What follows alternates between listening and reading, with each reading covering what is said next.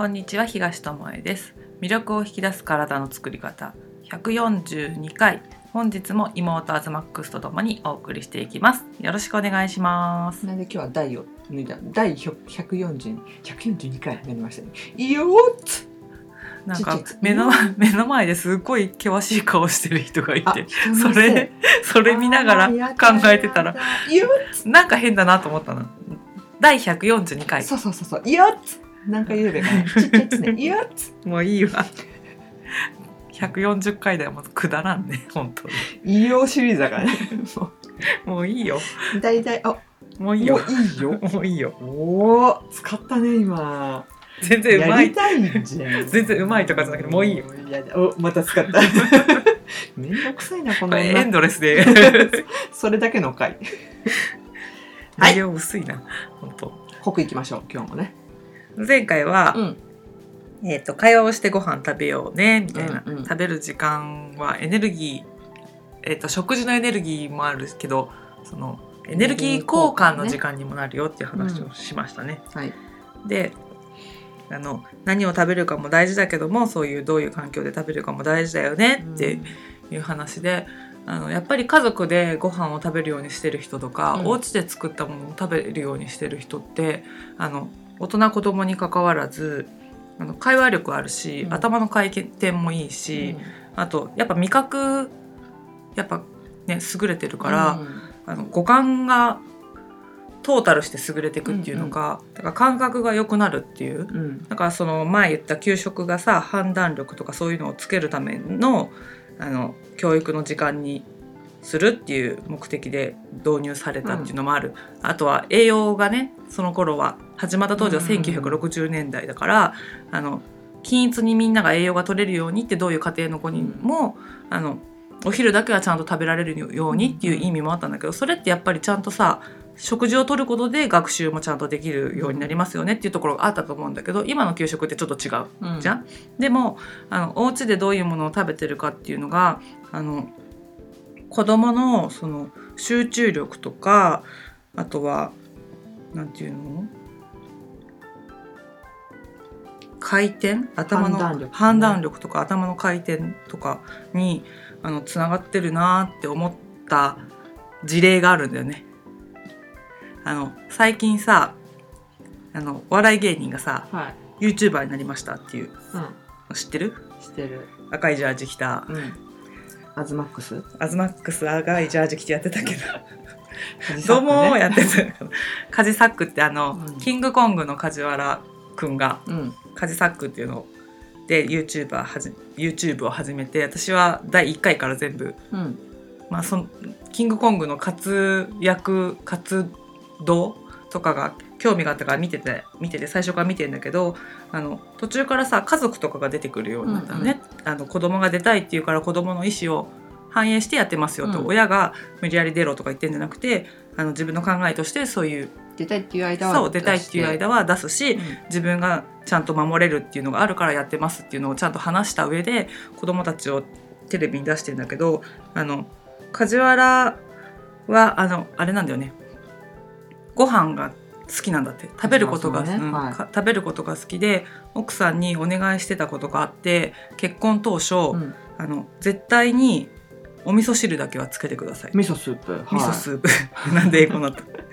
お味噌汁だけはどんなことがあってもつけてほしいって、それだけはやってって言って奥さんはずっと守ってお味噌汁。軽食になりますね。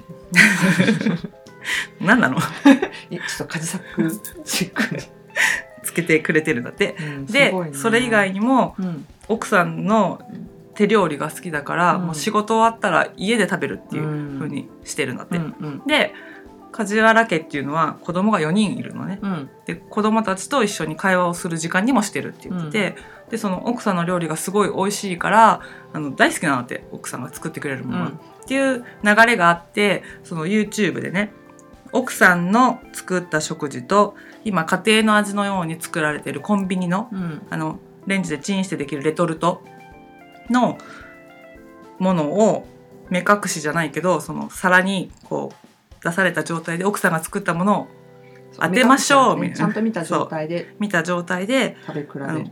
紙皿みたいなのに出てくるんだけど、奥さんが作ったやつかコンビニとかをまどっちでしょう？う当てましょうみたいのがあって、あのポテトサラダとかさ何があったっけ？ひじきじゃなくてなんだっけ？あきんぴらごぼう。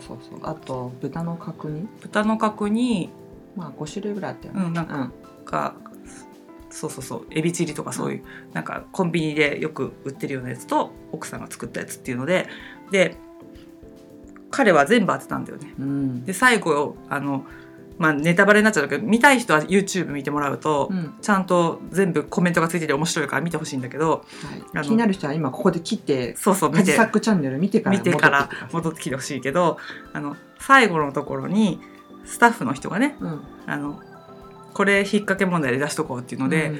奥さんが作ったものじゃないものをまあコンビニの2種類ダブルコンビねダブルコンビニで出したんだよね。うん。そしたらあのそれもいいやつなんで奥さんが作ったやつはないって言って答えたんだよね。うん。ですごい味覚だねって言ってなんか自分の好みに合わせて作ってくれてるからどっちも好みの味じゃないし、うん。見た目はこっちが近いなと思ったけどでも違うって言ってね。こういう色じゃないとか言ってね。そうそうこういうと濃くなるみたいな。こういう感じじゃないからとか言って全部当てて、でせっかくだからって言ってこね子供にもやらせてみようって言って、あの女の子に食べ比べをしてもらったらもう梶原と同じコメントをしたんだよね。うん。こっちはなんとかなんとかでこういう味がする。こっちはこうこうこうでこうだからこっちがママが作ったやつみたいな、ねその子は食べる前にもうそあ分かったみたいな感じで。うもう一個はもう完璧にうん。ポテトサラダだったんだけど、見ただけでこっちのやつさはこれがいつもこれが入ってるからって言って、言ったね。うん。すげえと思ったよね、うん。子供だけどちゃんと味分かってるし、うん。あの手作りのものをずっと食べてる子ってちゃんと分かるんだっ味て、覚とねその見た目の違いも分かるっていうそのとかう。だからぼーっと食べてないってことなんだよね。だからそれがこの前言ったテレビ見ながらとかスマホ見ながらだとほぼその、まあ、ポテトサラダポテトサラダを見ずに実はみんな食べてる。ね。味わってないよね。そしそのその娘が答えた答えも的確だったけどその全部見てほしいんだけど本当は。う、うん、梶原くんが答えたあの答え方もすごい奥さんが作ったものをちゃんと見て、うん。ちゃんと味わって感謝して食べてるんだなっていうのがめちゃくちゃ分かって私は感動したんだよね。うん。なんかお笑い芸人だから面白おかしくやるのがほとんどのちゃあの動画なんだけど、うん。その中にもそういうなんかほっこりするようなやつがあって、あちゃんとご飯を食べ楽しみに食べてる人とか、作ってくれっていうだけのことがあってどんな思いで作ってくれてるかとか、あのエビとかエビチリが1個あったんだけどさ、うん。もう見るからにも絶対こっちが手作りやん。みたいなことを言ったりとか、でもそれって特に男子ね、うん。見てない人が多いからああやってちゃんと答えられたりするのって家で会話がちゃんとうん。家族内であるからだろうなっていうので、うん。で味覚もそうやってそこで育っていくんだなってうん。子供の答えたやつを聞いてて思ったんだよね。だってあれでしょ？梶原さんは、うん、その食事の場の時に、うん必ず子供と会話をするけどその時に「今日どんなことがあったの？うん。とか。そう家にいられないことが多いから、あのかえご飯を家で食べれる時は家族で食べてなんか一人ずつ今日は何やったの、うん。とかいう話をするって言ってたし、うん。それで時間が足りない時は一緒にお風呂入って、うん。お風呂の時間にあの子供になんか様子がおかしいなと思ったら話聞くとか言ってて、ちゃんと潜在意識がさ開く場所を彼はさ、ね。本潜在的に本能的に知っててやってるんだっていうので、ちょっとあのお笑い芸人さんだけど見方が変わったっていううんね、うんことがあるのであの気になる方はもう全然回しもんじゃない チャンネル見てほしいよね、カジサックの部屋っていう、そう。うん、本当いいそう食育ってこういうことじゃないのっていう。なんか家族ってこうあるといいよなっってて思うよね。私たち自分の子供とかいないし子育てしたことないから、うん。そういう風にできるかは分かんないけどなんか憧れるなみたいな、こういうお家で育ったら幸せだろうなみたいなね、のがあのあるのでね、うんしね家族じゃなくてもうん。そうやって食卓を、ね、一緒に囲む人たちとこういう会話とかそうそうそうそう。こういう雰囲気で過ごせたら本当美味しいし、うん。幸せで豊かな時間になるなって思うし、うんなんかさ食事ってさ昨日何食べたって言われてもみんな、うん。ええー。でもなんか一個前の食事すら忘れちゃうぐらい、もうみんな流れ作業になっててー、さ、そうなんだよ思い出にね残る食事とかって自分です作ってても忘れてる時あるもんね。そう少ないから、うん。そういう時代だからこそまあね一食でもいいからね。なんか豊かになるよううんにしていけたらね、いいよなっていうのは、ね。梶原さんの YouTube でそすごく学んだよね。う学んだし、あのすごくいいなってこういうのが広がっていくといいなんじゃないけど、うん。こういうのを見てあ家でもそうしようって思ってやる人が増えたらいいのになと思って私は見てたんだけど、で食事の時間であれでしょ？体の吸吸収率が違うってやつアズマックス見つけてくれたでしょ？そうそう。あのながらの食事をしてるうん。これはね子供についてしか書いてないんだけど、テレビを見ながら食事をしている子供は、うん。そうじゃない子供と比べてうん。228キロカロリーも余分にカロリーを摂取している傾向があるうん。っていう結果が、えー、とこれはトロント大学の栄養学者の方が発表した。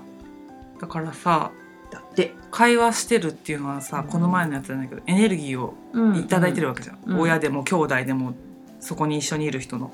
からさ満足度があるんだよね。うん。た食べてて同じものを食べてるかもしれないけど、うん。その食べる量が増えちゃうってことでしょ？ながらで食べるだから意識がない状態で無意識で食べちゃう。食べてるからその食べてるか食べてないかも分かってないわけだよね。そう。で怖いよね。ほんと機械みたいにさこう流し込んでるっていうかん。でやっちゃうからあの食べ過ぎちゃうっていう。前ここの音声で話したっけ？ポップコーン。映画館でさ映画を見ながら食べると普通食べ過ぎちゃうっていう、うんうん。量が多くても多いのに気づかないっていうやつと一緒の現象だよね。確かにだからテレビつけとけば子供が黙るからとかいう理由でさ、テレビつけてご飯食べさせる人とかもいるけどさ、うんあの余計に食べちゃうしそれが今特に外で遊ぶ子少ないから、うん。肥満傾向に行くってことだよね。特に子供は素直だからうんうん。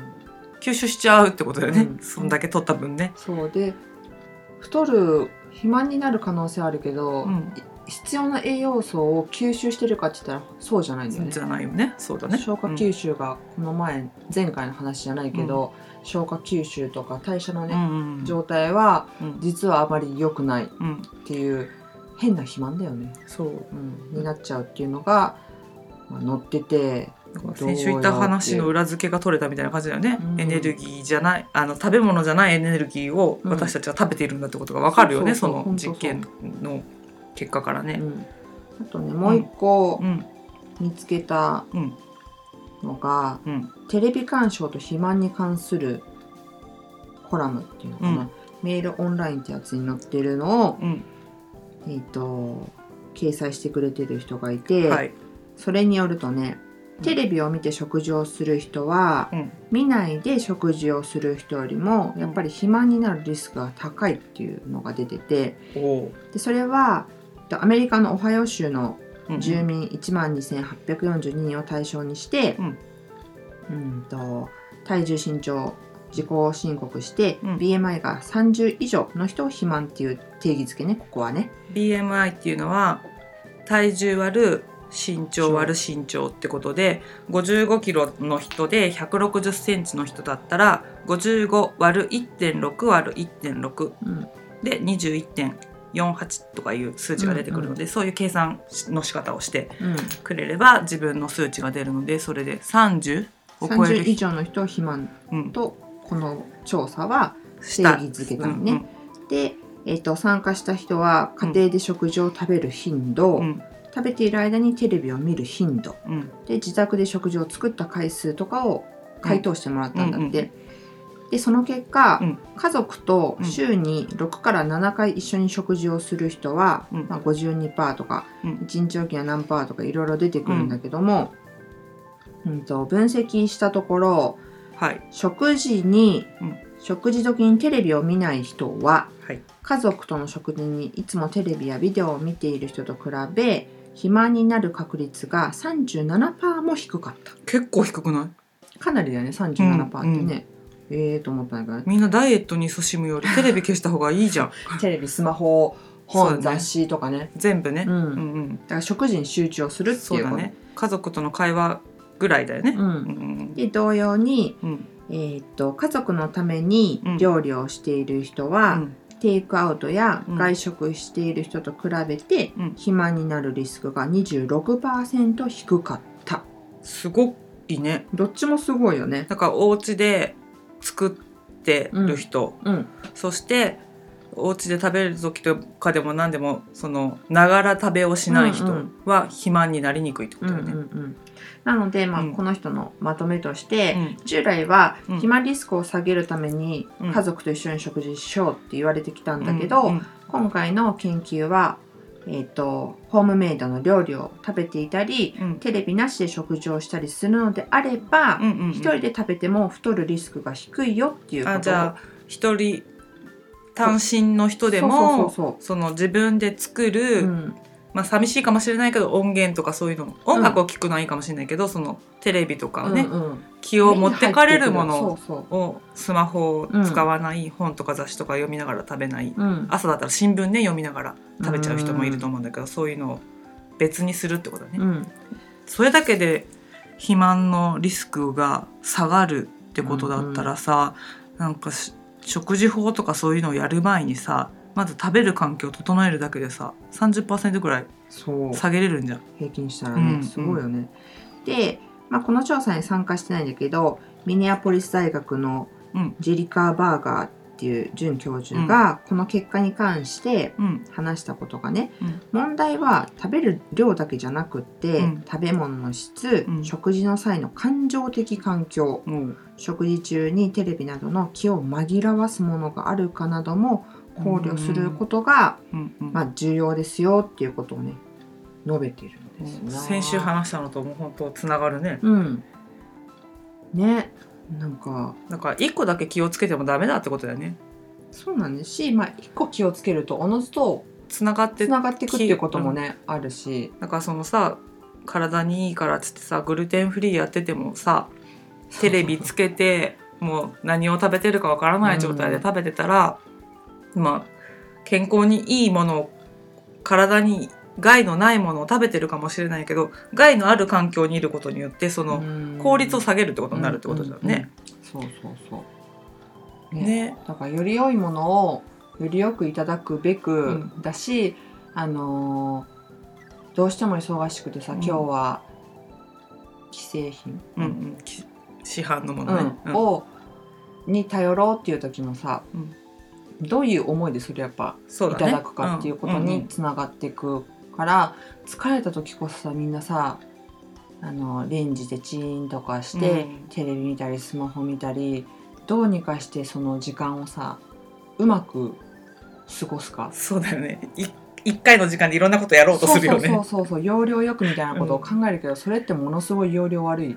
人間的には容量が悪いってことね。体の中的にはね。だな。あのって。物質的には容量よくやってるように見えるけども、一生のことを考えると何ら健康的じゃないじゃないってことだね。うん、になっちゃうからうん。あの頼りつつもうん。今日はだからそういうのに頼ったから、うん。ここは工夫してみようとかさ。あこの前さソフトバンクがさあの停止したじゃん、通信エラー起きたじゃん。うんうん。その時に20代の人って初めてそのスマスマホがない生活みたいになったんだって。へ私たちの時代だったらさ学生の頃はさえ糸電話だったもんね、そうそうだね。っ てあってもポケベルとかさ、うん。だったけどもう生まれた時からスマホがある生活をしてる子たちはない生活を初めてしたので繋がらないっていう。でないのもいいなと思ったっていうコメントがあったよっていうのがなんかでやってて、うん。で忙しいサラリーマンの人もスマホが5時間ぐらい繋がらなかったのかな？うん。1時から6時ぐらいまでが本当繋がらない人は全然繋がらなかったみたいで、なんかないのもいいもんだなって思った人がたくさんいたっていうのをやってて、ね。あ面白いなって当たり前になってるからないなんて考えられないけど、もう強制的に終了みたいな感じになったわけじゃん、うん。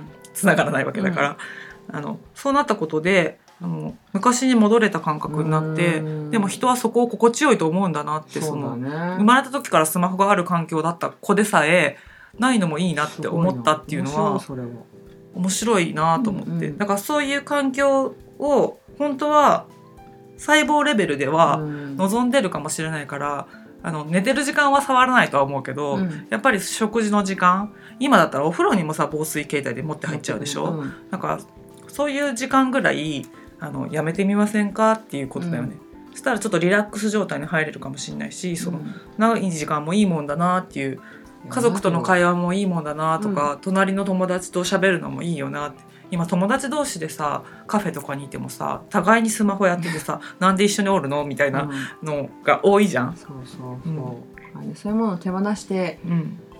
他人他人っていうかね周りの人の会話もそうだし自分の何かを感じるっていう自分一人っきりのそうそうそう。時間にするっていうのも本当もちろんねスマホを越しに友達とつながってるのかもしれないけども、うん。そういうのじゃなくて目の前にいる人とか隣にいる人とかその触れ直接触れ合える人とうん。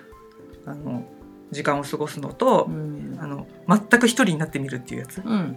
自分の中をこう内観するっていう時間も、あの持てるとあの豊かになるんじゃないかなって、うんうん。この時代だからこそ。うん。だから瞑想とかさそういうのが今流行ってたりするんだろうけど、やっぱ星出るんだよね。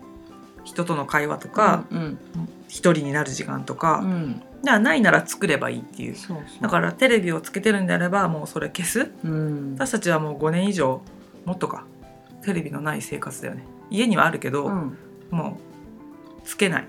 そうねニュースとかそういうドラマとかも全然見ないね。うん。見たいものがあったら録画しといても CM とか飛ばしてもう見たいとこだけしか見ないみたいなね、うんうん。だらだらそのテレビ番組1本見るとかいうことはないから、テレビをつける人ってうん。無意識なんだって。あそうそうそうそう。起きましたボタンつけました。っ帰ってきましたスイッチ。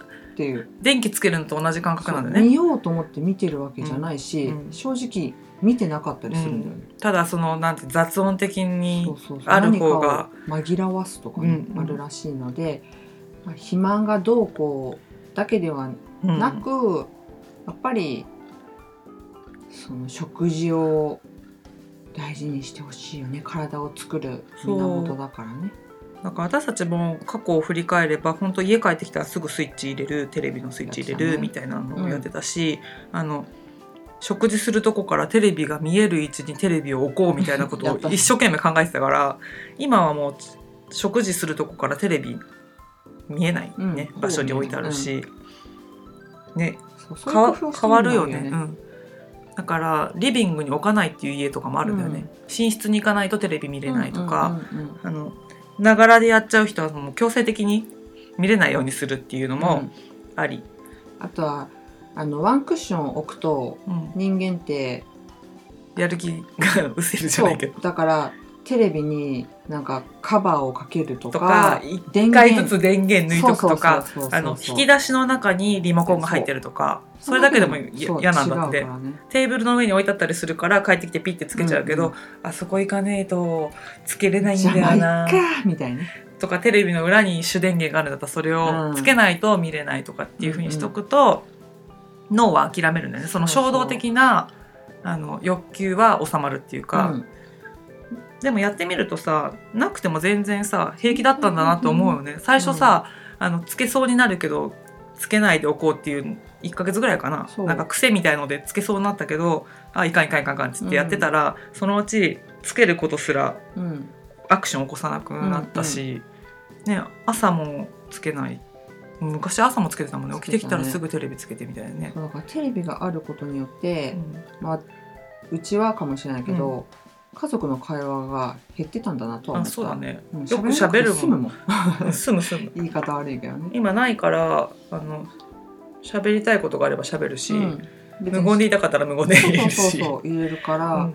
なんかごまかしにテレビさんには申し訳ないけど、間をテレビさんに作ってもらってたのかそうだね。なっていう感はあるのでテレビ自体もうん。に対してもそれって良くないうんから、そうだねテレビはテレビとしてちゃんと見てあげようよっていう話だよね。それだけのための時間にすればいいってことだね。そのテレビが悪いとかじゃなくてね、うん。だから全てのことがながらになっちゃうのがもったいないよねってことだね、うん。だからご飯食べながらテレビを見るってことはテレビもながらになってるわけだからテレビの情報も入ってこないわ。食べてるものの栄養もなんかなんていう満足にならないから余計に取っちゃうわってやってたら。何してん本当効率悪いね、うん。うん。だから別々にしてみましょうってことかな。うん。うん。し毎日がうん。最初それは無理な人がもしいるんだとしたらあの週末だけとかお休みの前の日はそうだテレね。ビをつけずにとなんか、か朝は会社に行って会話ねニュースとか知らないと、新聞読まないからテレビぐらい見ていかないとと思ってる人、うん朝は OK としてじゃあ夜のご飯は見ないで食べようとかね、そうそうそ習慣をちょっと変えてみると面白いかも、う、うん、特に年末はさ特番とかあってさなんかダラダラ流しで見ちゃうじゃん、流流れでまたた次の見るつもりもなかった次の番組まで見ちゃったみたいなよくあるけけど、そういうことになりがちだから、うん。あの年末こそね録画しといてね。うん、あの見たいとこだけ見るみたいな風に工夫して、ね、見逃しちゃって人生損することはないから。命取られることないやろ。ないからさ。それよりも、うん。大切な人とかまあ初めて会う人とかでもいいけど、うん。目の前にいるうん。人たちとのもうそうね。1回しかないからね。その、うん。家族であっても同じ場面って1回しかそう今日というこの時間は1回しかないからね、うん。のでその時間を大切に大切にしてもらいたいなって本当に思います。それでね暇にならないのさ一石二鳥じゃないかっていう。めちゃめちゃ OK ラッキーだよ、うんなんかやっぱりさみんなさ簡単にとかさなんかうまいことして痩せる方法はないかって考えてんだったらテレビ消すだよってめっちゃ簡単だしさ なんだったら電気代も浮きますせぐらいのね本 話だから、ね、当一番簡単にできる方法がここにあったかっていう感じなので、試してみてください。はい。それもねある程度の期間やらないと効果は得られないと思うので、うんうんうん。2週間やったけど痩せませんでしたとかじゃなくてねなんか太る傾向にあるよっていうだけでうん。消したからって痩せるわけじゃないからね、うんうんうん。食べているものとかどういう思いで食べるかが大事なので、そこも注意しながらね多分ね違うと思うんだよ。音消して味わった時にあれ？こんなしょっぱいもの食べてたのかとかさ、うん。同じもの食べ続けてたなとかさ。あとね食べてる時の自分の音に気づいて行儀がどうかっていうのも知るし他人のその音がうんこの人こんな風に食べてたんだっていうことにも気づけるからね。あと姿勢とかもね気づくよね。気づく。テレビ見てるとちょっとさ肩肘ついてとかいう人いるかもしれないけどさ、すごいちゃんと食べようって思うから。だから全ての質を上げようっていうところに意識が向くかなと思うのでうん。でクオリティが上がるよね。うん。QOL ですね。QOL そう。人生の質を上げましょうそう姿勢正すとね消化吸収うまくいくので。それでもあのあれでしょ？アズマックスよく言うけどさ胃の周りのこのお腹のポコっていうのがうん。つきにくくなるんでしょ、そうそう。姿勢よくするだけでね。そうなんですよ。できることいっぱいあるねあれねいいね、うん。食事っていいね。食事っていいよ。そうどんどんうまく使いましょう、そこはながらだよだから。あそうそうそうそう。食事しながら姿勢を正そうそうすとかね。そういうながらは OK だね。そうそうそう。と思うねなんかながらってよく寝るしいよとかそういう話じゃね。ない。何をながらでやるかそうそうそうにもよるな。そうそうだね。うん。だからテレビ見る時間をテレビ見る時間で作るんだったらそこでストレッチするとかね、うん。結構使えるんだよね。そうなんだよ、うん。テレビね。そうそう時間あっという間に過ぎるじゃんテレビの時間って、そういうところで自分がやりたくないあのストレッチをするとかね。やりたくないんだよ、やりたくないことが多いからう腹筋するとかね。なんでもそういう時間が長いなって感じることはそう、うん。短く感じるものと合わせてそう自動的にやるように仕組む自分を、うん。っていう風にしてもらえたらより良くなっていくよね。すべての時間を自分のためにうまく生かしていこうってことだね。はい。そうしましょう、うんということで、はい今日はここまでです。はいありがとうございました。ありがとうございました